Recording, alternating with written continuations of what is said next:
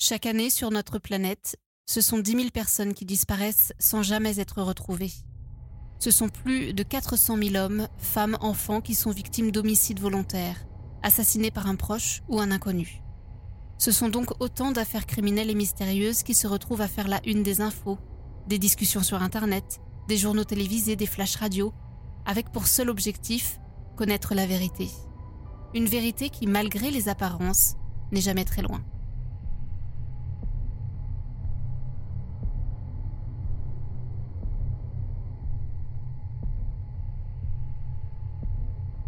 Le 19 juin 2019, la famille de Mary Kay Warfarth, une femme de 68 ans qui possède un magasin d'antiquités à Akron, dans l'Ohio, appelle la police.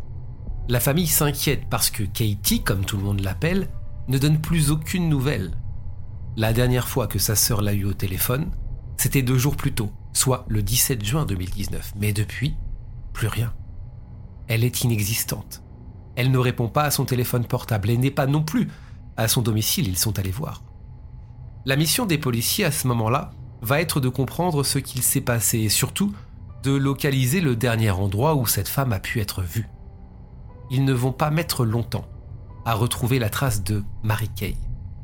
Grâce à des images de vidéosurveillance fournies par un employé d'une zone de stockage située sur l'avenue Tilmage, où Marie possède d'ailleurs un garage dans lequel elle entrepose une partie de ses objets et une partie de ses antiquités. Sur ces images d'une bonne qualité, enregistrées dans l'après-midi du 17 juin, on peut effectivement voir Katie entrer et sortir de son garage pour y ranger des objets. Elle est vêtue d'un pantalon bleu et d'un haut orange. Elle a l'air concentrée sur ce qu'elle est en train de faire. Sa voiture, une mini fourgonnette Kia argentée, est garée juste devant. Rien d'anormal en apparence. Mais en continuant d'analyser ces images, les policiers vont découvrir quelque chose de terrifiant.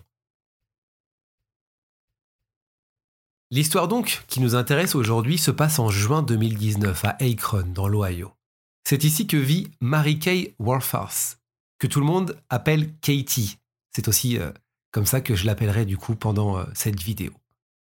Katie, c'est une femme de 68 ans au moment des faits, qui est toujours antiquaire puisqu'elle possède son magasin en plein centre-ville.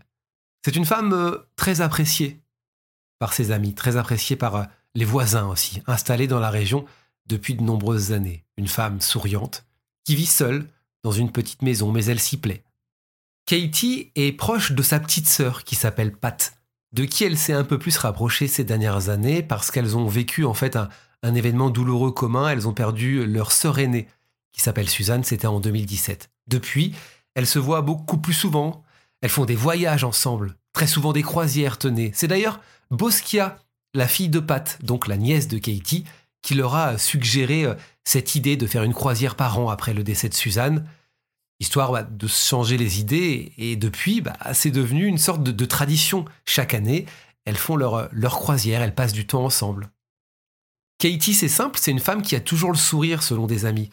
Elle n'a pas de problème de santé particulier, elle aime regarder euh, le basket à la télévision, elle est fan d'ailleurs du basketteur LeBron James. Ça lui arrive aussi de, jouer au Pokémon Go, de partir en ville et euh, bah, d'aller chercher des Pokémon, comme quoi il n'y a pas d'âge. Bref, vous comprenez, il n'y a pas de raison pour que Katie ne donne plus aucune nouvelle comme ça du jour au lendemain, encore moins à sa famille. C'est sa famille, donc, qui s'inquiète en premier et qui signale sa disparition à la police. Nous sommes le 19 juin 2019, ça fait environ allez, deux jours que Katie est injoignable. Les policiers donc sont prévenus. Ils arrivent devant la maison de, de Pat, la sœur qui vient de les appeler. Cet échange est enregistré par la caméra embarquée du policier.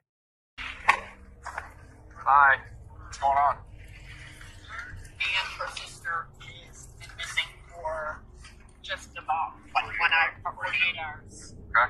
And there's no sign of her, her car. She didn't feed her cats. Her cats are everything in the whole wide world. Yep.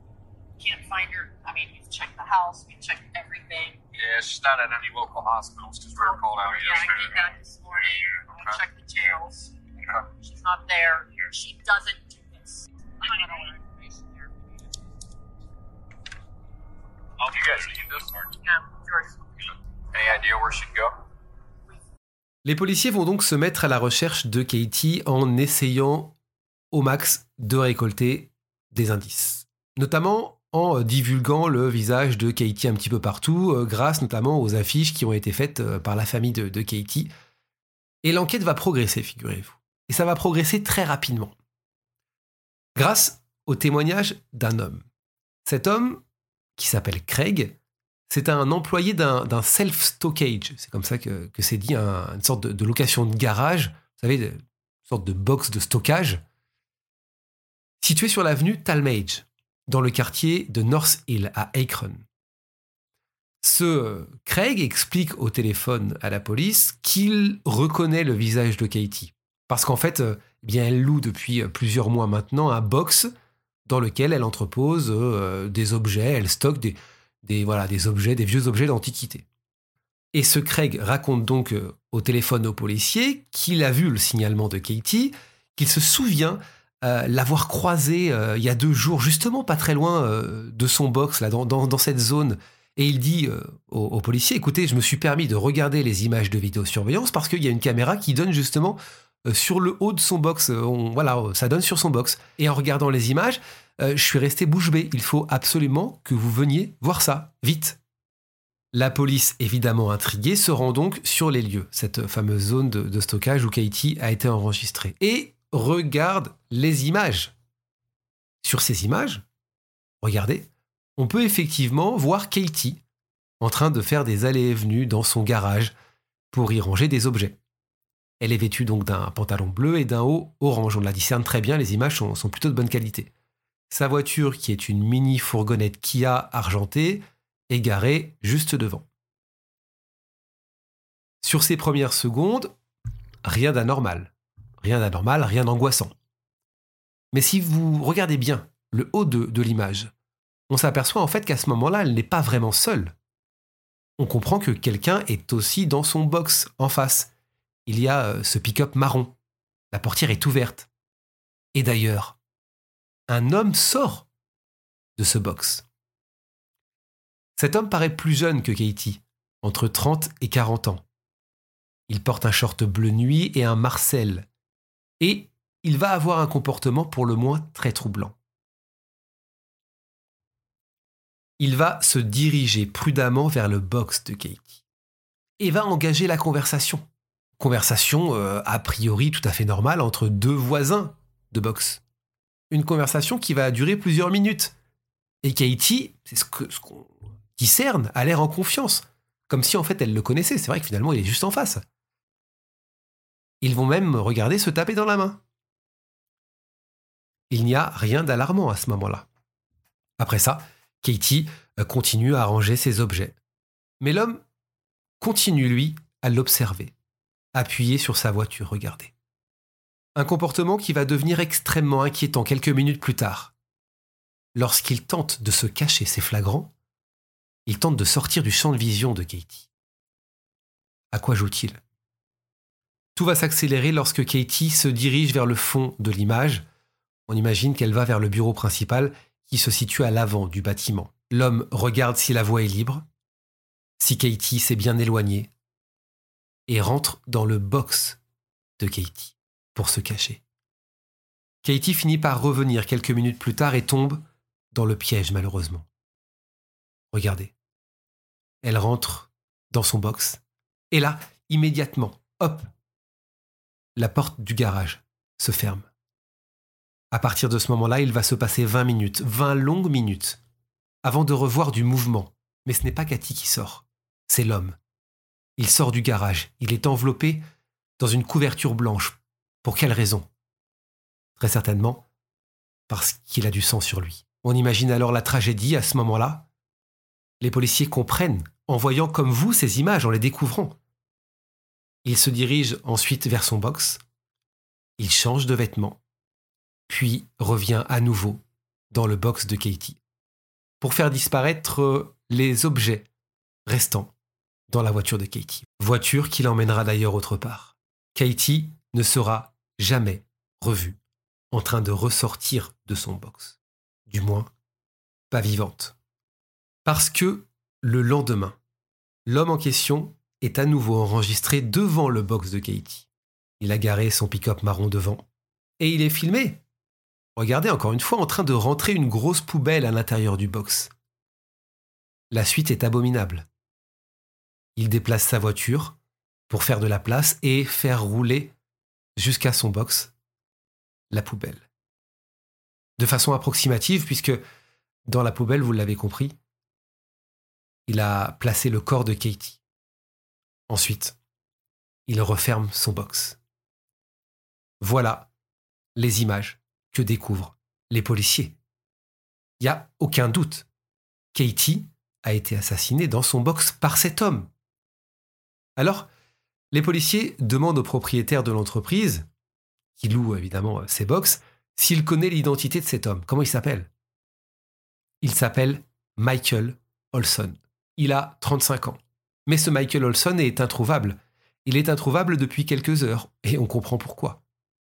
Les policiers se rendent donc chez les parents de ce Michael Olson, ils tombent sur son père et euh, posent la question et leur demandent si à tout hasard il possède une clé du box. Par chance, il se trouve que oui, le père de Michael Olson leur donne le double des clés. Les policiers ouvrent le box et découvrent l'horreur. La poubelle, vue sur les images de vidéosurveillance, est toujours là. Sous la couverture, les policiers entrevoient une jambe et un pied. Il s'agit du corps d'une femme, son pantalon est baissé et ses jambes sont enveloppées dans du ruban adhésif. Il n'y a aucun doute, il s'agit du corps de Katie. Elle a été violée et frappée violemment à la tête avec un objet contendant, qui sera retrouvé, ensanglanté d'ailleurs, dans le box de Michael Olson. Il s'agirait de ce tuyau métallique. Les recherches pour retrouver Michael s'intensifient, d'autant plus euh, qu'il est très certainement parti avec la voiture de Katie. D'ailleurs, il y a un témoin qui euh, dit l'avoir vu le 19 juin au volant de cette voiture, de la voiture de Katie, une voiture qui est retrouvée le 20 juin, à quelques kilomètres du lieu du drame à l'ouest de la ville. Chose incroyable, au moment où les policiers font la découverte de la voiture de Katie, ils reçoivent un appel d'une autre brigade qui leur annonce que Michael est au poste qu'il est en détention, qu'il vient d'être arrêté euh, parce qu'en fait il a tenté de rentrer par effraction dans un restaurant. L'occasion pour les policiers de l'interroger. Un interrogatoire qui sera filmé et enregistré. Et à ce moment-là, Michael Olson ne se doute absolument de rien. Pour lui, les policiers en fait l'interrogent simplement dans le cadre de son arrestation pour effraction. Il ne sait pas que, les policiers sont un peu plus tôt rentrés dans son box et qu'ils ont découvert euh, le corps de Katie, que toutes les preuves sont là. Et au fur et à mesure de la conversation, eh bien le policier, vous allez le voir, va l'amener sur le sujet qui nous intéresse jusqu'à montrer la photo de Katie. Je vous ai euh, retranscrit euh, quasiment l'intégralité de cet interrogatoire. Well, we know we met your dad today, and uh, he was saying that. Uh, You met my dad? Yeah. Yeah, did you talk to your dad on the phone today at all? Oh yeah, good times. And uh, what you saw? You ran, you ran out of gas? Yeah, I ran out. Yeah, I've been running out of gas a lot lately. Oh, let me ask. What would you guys talk about? You Uh, like you said, he called me up earlier to go get a ride to bring up the castle and finish gun, and uh, and that was about it. Did he say that uh, we wanted to talk to you? We The Akron place. no, not at all. Um, so your your storage unit up there uh, up on North Hill. Yeah. Um, Well, it's not. your dad. It's my dad's. Yeah, mine. Who has access to it? Uh, me and my dad. When was the last time you were there? Uh, I was up there either yes this morning or yesterday morning. I can't remember what the actual day it was. Now, are you aware that uh, that storage area they've got all kinds of cameras? Oh yeah, yeah, because of the theft. Yeah, yeah. Were you up there Monday? What's today? Today's Wednesday. Uh, Monday. Two days ago. I've been up there throughout the last week. I don't know exactly which day, but uh, what's, what's today? Wednesday. Oh, no. I think I was up there Monday. Now. She looking like? Oh yeah, that's um, yeah, that's Dave and Ka- Kathleen? Kathleen? Katie? Katie? That's the same name, right? When's the last time you saw her?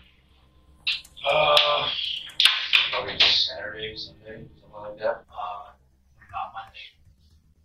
Uh, I don't think it was over. really don't know. I don't think it was up there Monday. I it was, I know it was there over the weekend. Like I, like I told you, they're, you know, they're staying. Yeah. We watched it. No, you watched. No, Yeah, no, you, you just talked to her, no? no. Um, yeah, well, she, she actually tried to knock on, on my door one night. She said I was sleeping up there. I fell asleep or something. She gave me a fan if I was hot or something. So I haven't talked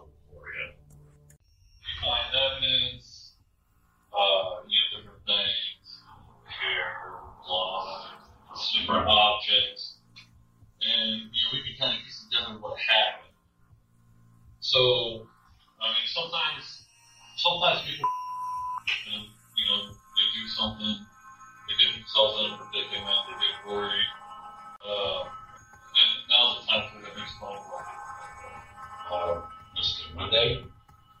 Monday, I, I, Tuesday, or Sunday. I, there's nothing to explain. you know. Something bad happened, Katie. You know it. You know what happened. So like Sergeant Marquette is giving you the opportunity to give us your narrative. So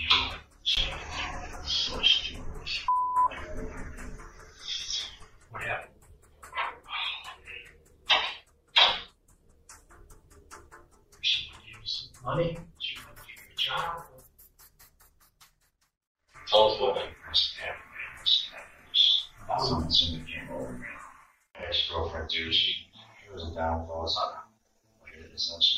You what me and my ex-girlfriend, but she made me a different person. She was her toxic, narcissistic ways.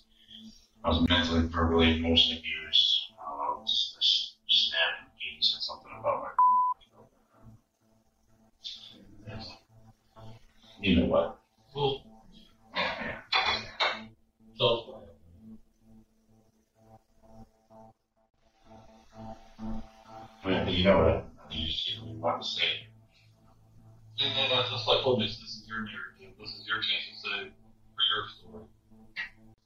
Yeah, I just. Are you just a cold-blooded No, I snapped. homicidal maniac? Yeah, not at all. Or I was just, it uh, I a heat just of the moment? heat of the moment. And just snapped. So take us through it, man. Yeah, I'm just went over there, hit on the head. That was it. What you know, okay. Yes. Like a metal pipe, walking stick. Pendant l'interrogatoire, vous venez de l'entendre, Michael G. Olson avoue donc le meurtre de Mary Kay Warford. Il est donc arrêté, transféré au tribunal où il sera jugé quelques semaines plus tard, en août 2019 précisément. Et ce qui est dingue, c'est que à ce moment-là, il revient sur ses aveux. Il se dit innocent, il plaide non coupable du meurtre. Mais face aux éléments accablants, la juge Amy Corrigal donne son verdict. Le verdict est le suivant. Michael G. Olson, 35 ans, est donc reconnu coupable de meurtre aggravé, de viol, de vol de véhicule et d'intrusion dans une habitation. La juge le condamne à la prison à vie sans possibilité de libération conditionnelle pour meurtre, avec plus de 20 ans à purger consécutivement en lien avec les autres accusations. Ça a été un, un procès très difficile pour les membres de la famille et pour les amis de Katie. Euh, Sam Manino, qui est une amie euh, de Katie, euh, a dit simplement ceci au tribunal Je ne prierai pas pour vous en regardant Michael J. Olson parce que vous êtes le diable. De son côté, la nièce de Katie, qui était aussi présente au tribunal, a regardé droit dans les yeux Michael J. Olson et lui a dit Je, je n'ai pas pleuré pour la mort de ma tante. Je n'ai pas pleuré parce que j'ai plein de questions. Est-ce qu'elle a eu peur? Est-ce qu'elle a supplié pour sa vie? Est-ce qu'elle a souffert longtemps? Ça, ce sont mes questions. Voilà ce que dit la nièce de Katie. Pat, la sœur de Katie, a de son côté préféré euh, partager des souvenirs, se remémorer euh, des bons souvenirs, euh, notamment quand, quand elle était petite, qu'elle était pressée de, rentrer de l'école pour qu'elles jouent ensemble. Elle a expliqué bah, que Katie adorait prendre soin de, de tous les animaux de compagnie que la famille avait. Ils avaient des chiens, des chats, des hamsters, des tortues, des grenouilles. Elle se souvient de tout ça. Elle faisait toujours des choses pour les autres. Elle pensait rarement à elle, Katie. Voici ce que dit Pat. Ça n'a jamais été une victime, Katie. Ça n'a jamais été une victime sauf dans les dernières heures de sa vie. Ça me brise le cœur. Le cœur que le dernier visage qu'elle ait vu soit le visage de ce diable, de Michael Olson. Une personne vicieuse qui l'a violée et assassinée. Je vous préviens, c'est ce qu'elle explique au juge. Il ne doit jamais être libéré de prison. J'espère qu'il ne vivra pas longtemps, même en prison. Le monde sera meilleur sans lui. Kerry O'Brien, l'avocat de Michael Olson, a déclaré que les familles euh, de Katie euh, et les familles de Michael ont été brisées toutes les deux. Il a dit euh, que tous ceux qui, connaissaient Michael, qui n'avaient pas de casier judiciaire, c'est ce qu'il rajoute, étaient stupéfaits parce qu'il avait fait. Ça ne lui ressemble pas. James Olson, qui était présent au tribunal, le père de Michael, a expliqué à la police qu'il avait trouvé un sac, un sac rempli de, drogue quand ils ont arrêté son fils. Et il pense que, c'est la drogue qui l'a influencé à passer à l'acte. Parce que sans la drogue, il n'aurait jamais fait ça. Beaucoup de personnes perdent la raison quand ils sont drogués. Ce sont les mots du père. J'estime qu'il devrait avoir la possibilité de se racheter. Je demande à la Cour, s'il a une bonne conduite, d'envisager, s'il vous plaît, un jour, sa libération conditionnelle. Dans tous les cas, aujourd'hui, Michael G. Olson euh, eh bien, euh, purge sa peine de prison, euh, il est mis hors de nuire et rien ne devrait entraver le fait qu'il reste en prison à vie.